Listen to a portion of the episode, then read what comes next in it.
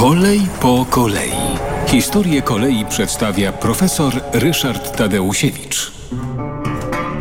Koleje rozwijały się przez długi okres czasu na bazie wykorzystania energii pary. Doskonalono i budowano coraz lepsze parowozy. No i oczywiście ten, ten kierunek rozwoju był no, dominujący.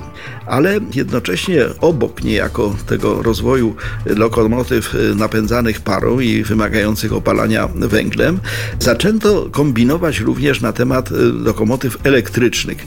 Pierwsze silniki elektryczne, które powstały, już zaczęły no, sugerować możliwość taką. Nawiasem mówiąc, zamiast silnika, który się kręci, stosowano na początku elektromagnesy, które przyciągały coś w rodzaju no, odpowiednika tłoka.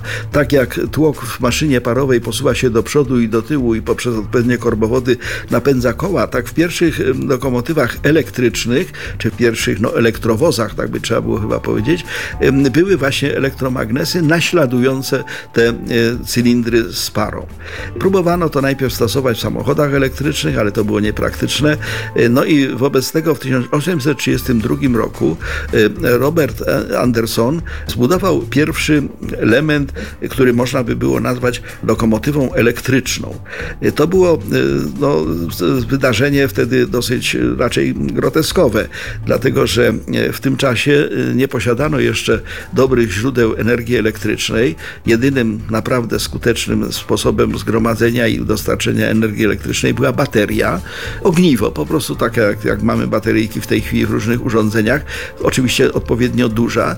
I wobec tego ta pierwsza lokomotywa elektryczna, dokładnie ona została zbudowana w 1837 roku w Aberdeen w Szkocji, jej konstruktorem był Robert Davidson, była na baterię. Wobec tego no, jechała, jechała, jechała, wyczerpała się bateria, trzeba było wyciągnąć tą cienką baterię, włożyć nową, no i jechała dalej. To było rozwiązanie niepraktyczne, ale i tak wydawało się, że y, ono zagraża tej dominacji kolei y, parowych.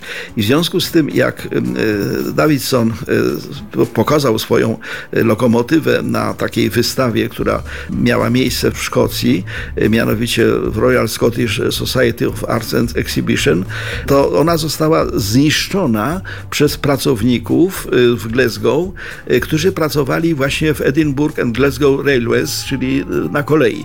Dlaczego? No bo ona, oni sądzili, że ta elektryczna lokomotywa zabierze im pracę.